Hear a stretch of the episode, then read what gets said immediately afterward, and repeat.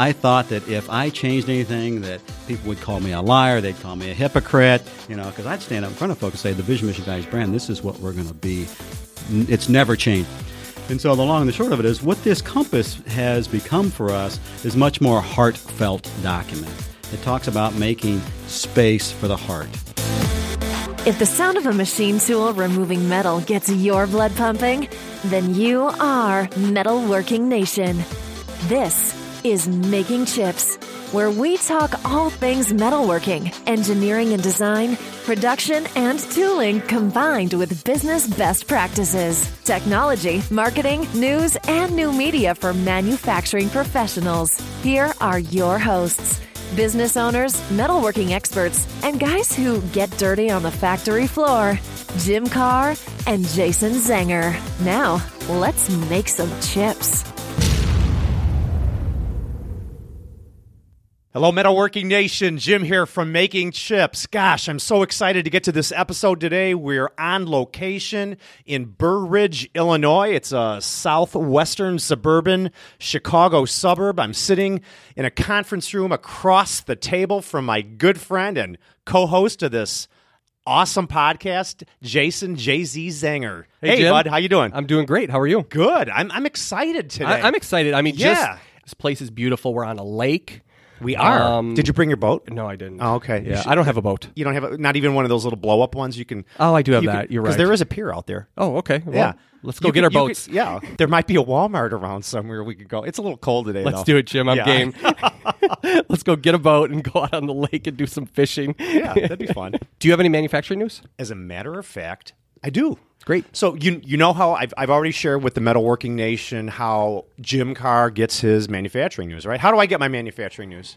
Reiterate Your that. your your phone goes off in the middle of the night at two in the morning, and you grab your phone really suddenly because you're always sleeping with it, and then you you Google manufacturing news, right? Well, I I basically do sleep with my phone. But I know you do. That's beside the point. But no, I don't. Which I'm trying to I get you to stop. I don't have an alert that goes off for manufacturing news. But what I do do is I have manufacturing news as part of my Google News app.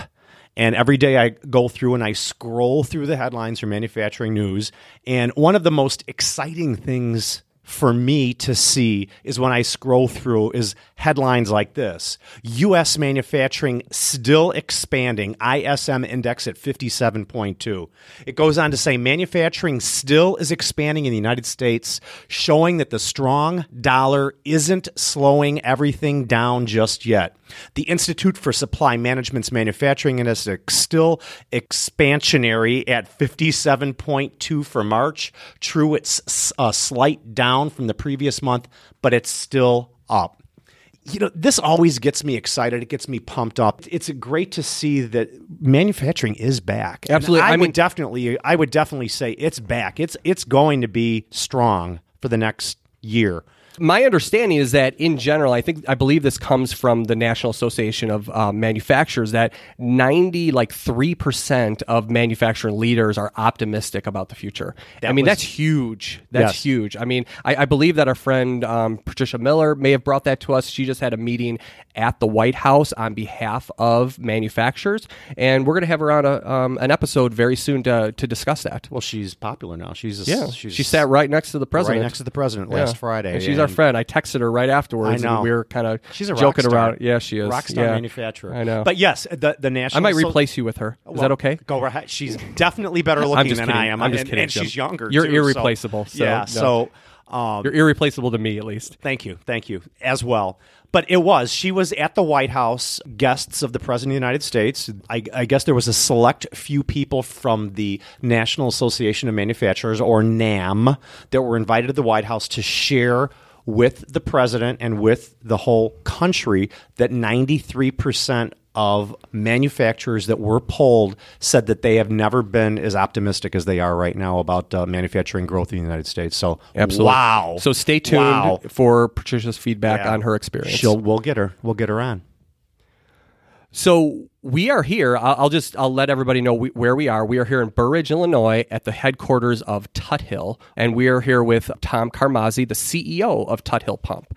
So Tom has his MBA from the University of Chicago, and Tuthill Pump is a manufacturer of pumps, blowers, vacuum systems, meters, and plastics that help fuel some of the world's most impactful industries.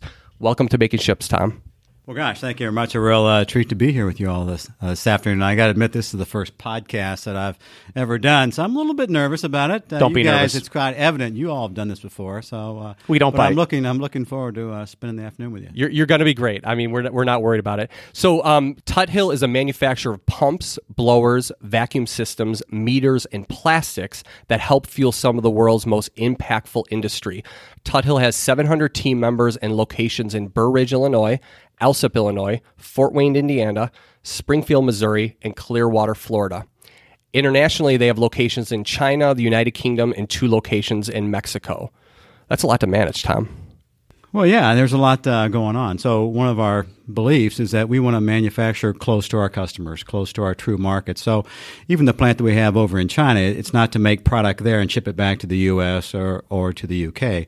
We just believe that we can best service our customers by being close to them. So we, we believe that there's markets there, and so that's why we've chosen to place our plants where we have. Great. That's Tom, great. Could you could you start because many people that are tuning into this episode for the first time they know nothing about Tuthill. Sure. Can you give us a little bit of history about uh, how it's all come about over the last 125 years? Yeah, so gosh, to think of that, 125 years, fourth generation, which is, as you all know, is extremely, extremely rare.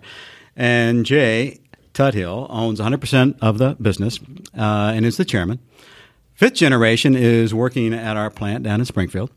And so here you've got this long family uh, history. From a product point of view, they actually started out making bricks versus pumps. And so as you might imagine, bricks need a quarry, and, and so as those quarries got deeper and deeper and deeper, and the raw clay was pulled out with horses, that as those quarries got deeper, it was more and more stress on the horses, and actually the horses started dying. And so Mr. Tuthill at that time bought a pump to fuel a steam engine and to replace the horses and save their hearts. And we and we think about the heart as the original pump. And so that's how we got from horses to pumps, and we've been in that business ever since. I love that story. That's awesome. That- that is a great story. and, and you know that's how things happen in life you know Yeah. the horses were dying he knew he had to resolve a problem you know typically when you have a problem you have a resolution and through that pain point the resolution comes to fruition and then boom it starts Yeah. a company so that was back how many that was back 100 plus years ago Right, uh-huh. Yeah. and then so let's fast forward through the decades if you can do that so or maybe you can maybe you can kind of segment them into a 20 year cycle if, if if you can rattle that off quickly because th- I think there's rich history here that our listeners would love to hear. And then we can go ahead and just segue into all the great things that the company's doing nowadays especially I mean it's it's culture rich and um, that's that's how good progressive businesses run their companies nowadays. Well, so yeah, so gosh, you know, uh, uh, from from making pumps, and, and we made pumps for decades, and just pumps, A- and and so as they started thinking about other ways to grow the business, that's when they really started thinking about acquisitions, and that was kind of like the 1960s, 1970s, and so 60s, 70s, 80s, a little bit into the 90s, we bought a lot of businesses, probably in the neighborhood of 12 to 12 to 15 businesses. And then in the tail end of the 1990s, the first part of the 2000s, we, we realized that quite frankly we had lost our focus. And, and our focus when we were buying businesses was all on growth. Just grow, grow, grow, go out and buy a business, and that's how we'll grow. But we found out that really we weren't, in some cases, even buying a manufacturing business. It was more of a fabricating business. And so, so when we talk about losing our, our, our way, we, we were losing our manufacturing core. And so in 2008, 2009, 2010, we shrunk by 60%, divesting those businesses, some of those businesses that we had bought previously, which quite, you know, again, as I say, quite frankly, wasn't our core. And so now here we are kind of at the tail end of our shrink to grow you know, strategy and now are focusing on that execution side. And now we're back starting really this year with a very strong balance sheet to think about how we can now go out and buy businesses which do relate to our core and is not solely focused on growth but focused on fit. That, that's great. I mean, it, what a um, a risky move to um, to shed those other businesses. That's, not an easy decision to make. I'm, i might imagine, right? Well, it's funny. I, you know, I, I uh, so we so we hired a guy. This would be about oh three years ago, and I said, so so what's this? What's the one question that, that you really want to ask me? And he said, I have never heard of a CEO that intentionally shrunk his business by sixty percent. I mean, why would you ever do that? And I said, quite frankly, I didn't even think about it. It just made sense to you. I mean, it, it wasn't our core business, and, and we need to focus on what we do best. Exactly as, right. As long as you're slowing down right there in the conversation, you said 2008, 2009, 2010. The economy was not good at that Right. time. Was part of that decision because the economy was bad and businesses were were fading off? Was that a good time to get rid of it? To Well, if you think the- about it, you know, baggage. uh, well, in one regard, you can say that could be a catalyst, but selling businesses then. I mean, you all know what that was like, right? People was people love sale. to buy businesses during a fire sale. So it was a case in which we had, we had talked about focus for for several years, and and, and so when 2008 2009 came, came along, there really was this, this this thing about hey, you know, these are getting to be tough years. We've been talking about this for several years now. Why don't we see if we can execute it and get value? So, and what we meant by that is we, we today have a business which we would have sold back then if we felt we could get the value for it. But since it wasn't a fire sale, it's like we're going to sell these businesses if we can get the value. If we cannot, we're going to hold them. And so we're, we're, we're today still holding one of those businesses. Kind of like a stock. Well, yeah, and, and it's actually our, our plastics business mm-hmm. because we've said, you know, we're basically chip cutters.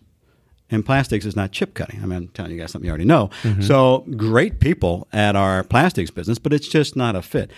And I'm not talking out of school. They know that. As soon as we made that call, we told them what their long term future was. That didn't mean that they couldn't live into our vision and mission, but that they weren't going to be part of the immediate family. They're going to be a little bit more distant family. So, so yeah, there, there, there was there was two two strong things there for us that were really pulling us to, to sell during that time, and yet it was not a fire fire sale.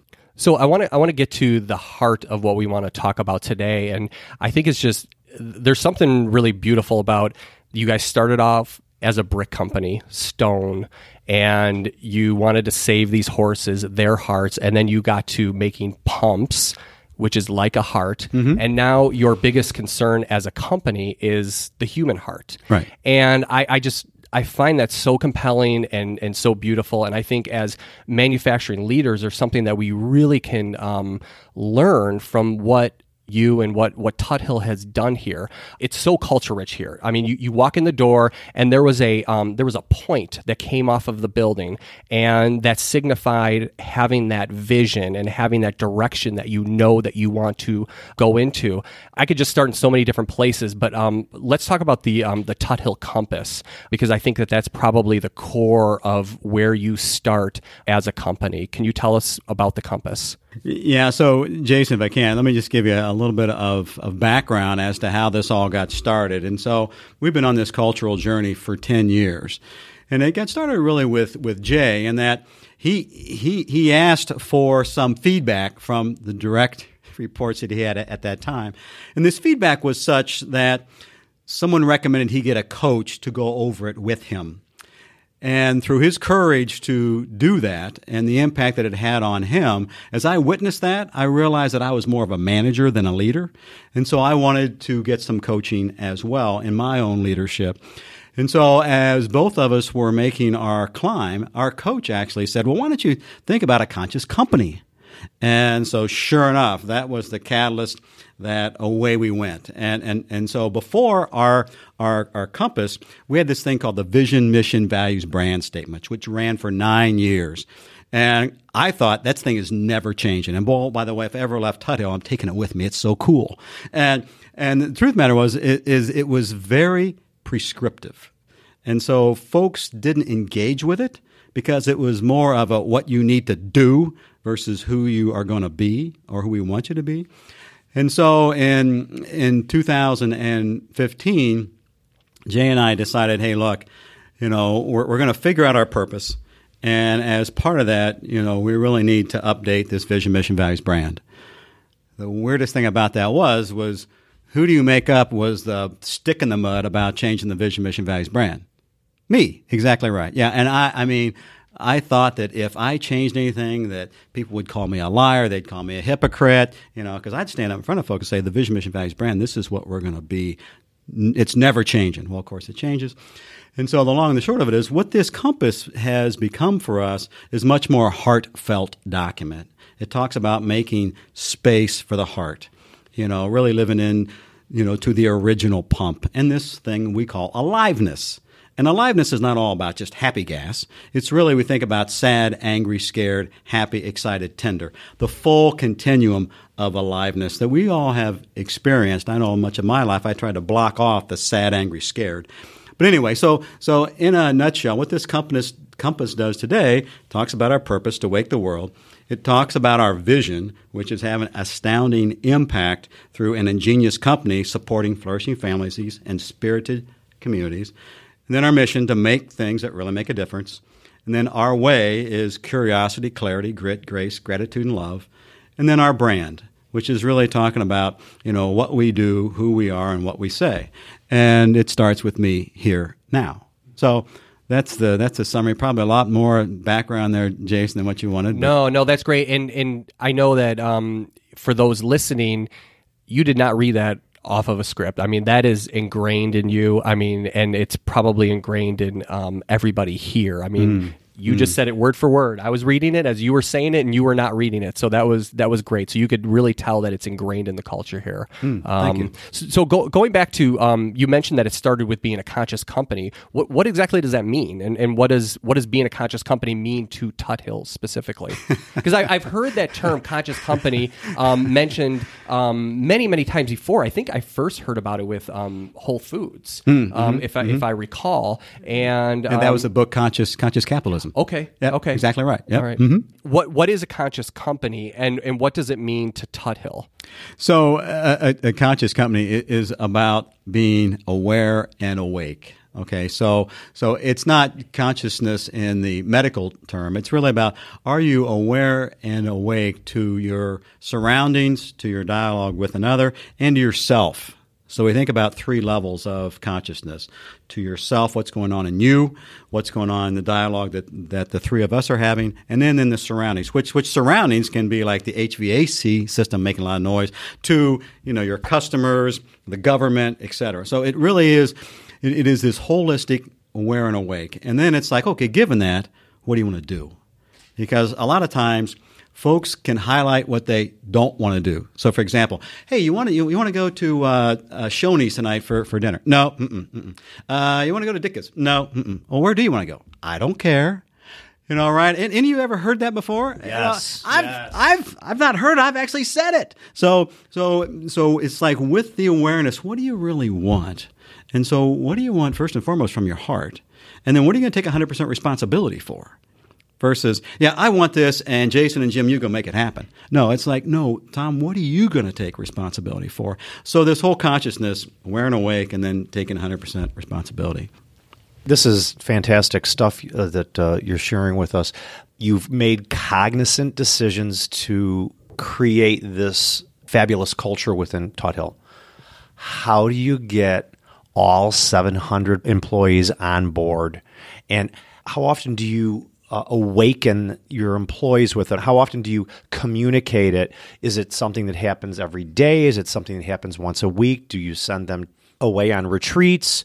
Because, you know, it, it really, there is a lot of beauty in this, and I get it. And progressive companies are doing this, and, and it's proven to be successful. But as a small manufacturing leader, I often struggle sometimes with how do you get all the employees on board and how is it communicated to them and how do you get them to buy into it? Hmm. Wow, that's a really easy answer. Uh, there's a silver bullet. Um, no, there is a silver oh, bullet. Yeah, right? oh, okay, yeah. okay. You know, uh, can you pass a couple yeah, of those over to me? It's just absolutely magical. Um, but uh, gosh, you know, first off, I, am not here today as the expert. Uh, you know, as you might imagine, uh, we've been on this journey for for ten years, and and so how do you how do you do this? Um, I, I, was talking to a group out in Salt Lake City, and and and uh, so the president of one of these businesses says, you know, Tom, I, I just don't get why don't people want to change? And I said, you know, I can't speak for them. I can speak for me. And so here, you know, my my background, finance, accounting, CPA, University of Chicago, all that stuff. So I was a quant jock. I got paid for it, promoted for it, incentivized for it. And so all of a sudden, you know, it's like I realized I got to leave numbers and use more of my heart. I don't want to do it. Why would I change something that I'm getting rewarded and incentivized for? Why would I do that? And so I said, so so for me, it's got to start with me. So I can't go out and say, now, Jim, I want you to change. Why I'm still an ogre. That's not going to happen because you're looking at me. And so it first and foremost, here it, it had to start with me. And so, how was I going to change? How was I going to model it? And I wish I could say, and you know what? It happened overnight, and by golly, I'm just perfect. Uh, no way in heck, man. I mean, every single day I have a do over. You know, it's like, oops. And just a couple of weeks ago, I was in a meeting in which I got wrapped around the axle. And next day, I called everyone back in, in that meeting. I said, do not emulate this behavior because it does not support the compass. It did not support the compass. And it was because I was watching a clock. And I'm a very time based guy. And if I say a meeting is going to last for a certain length of time, it lasts a certain length of time, period. Well, I'd gone past the time. So all of a sudden now I'm, I'm really getting frustrated and upset. And it wasn't about them at all. It was all about me. And so I take it out on them. That's not right. And so, so really this journey had to start with me. So after that, we have various training uh, structures that we use from three by five cards, a simple little three by five card. We ask an open ended question. We ask you to fill it out. The reason that we do that is because through those three, through those cards, you're taking your own stand. A lot of times you'll ask people a question, they'll say, Yeah, I, I feel the same way that Jim, Jim does. I feel the same way that Jason does. Well, quite frankly, when you're doing that, you're not taking your own stand. I'm basically holding myself small. So the three by five cards, they're allowed. Yeah, you're passive. So the three by five card, you can take your own stand. Oh, by the way, now it's on the wall and it's there. It's yours, so you feel like you're being heard. And oh, by the way, then we can continue to play with them throughout the day. So, so just little similar, simple structures. Also, in each of our job descriptions, that that compass is referenced in each of our employee evals. The compass is referenced. And so it, it's not only in our various structures, it's in the dialogue. So we were looking at a at a acquisition uh, about three weeks ago, and and the, and the and the dialogue was around: Does this business really make real things that really make a difference? And the question really was mostly around make, because they were eighty percent purchased component of cost of goods sold. So for us, you're not really making; you're more of a fabricator. And then their margins were eroding, which we were making up was because of price pressure. And so if you're having price pressure, are you making things that really make a difference? Because if you are, I, I make up, you don't have to be messing with price because your customers see the value. So, so these are ways that, that we bring this. I to- struggle to- with to- that to all life. the time. That resonates with me so deeply because I do struggle with that. You know, I, I do all the quoting for my business, and w- when when so, I, you know I could spend two hours on a proposal, and I'm working really hard, and I'm hitting the numbers, and I'm, and then you know the the, the buyer or the purchasing agent comes back and says, "Oh my God, you're so high," and I'm like, "Yeah, but you don't get it." They don't get the value of doing business with me, and it's so hard to sell, um, especially when when you engage with a new customer for the first time. But um, Well, I, w- I would say that they do value you because the customers, the right customers that you have right now, are still buying from you. You know, and, Yes. and those ones that, that that went away, they probably weren't the right fit. So the ones that buy from you, they do value what you do, and they they're in tune with if it's paying extra money, paying extra money to realize that value. right. Tune in next week on Making Chips for the conclusion of this interview. This podcast exists to improve the manufacturing industry. We want to hear from you, the owners, managers, leaders, and engineers from the metalworking nation. What ideas do you want to share, and what keeps you up at night? We want you to take something away from this podcast that you can use to improve your company, your team, and yourself. So let us know what you want to hear, and we'll see you next time on Making Chips.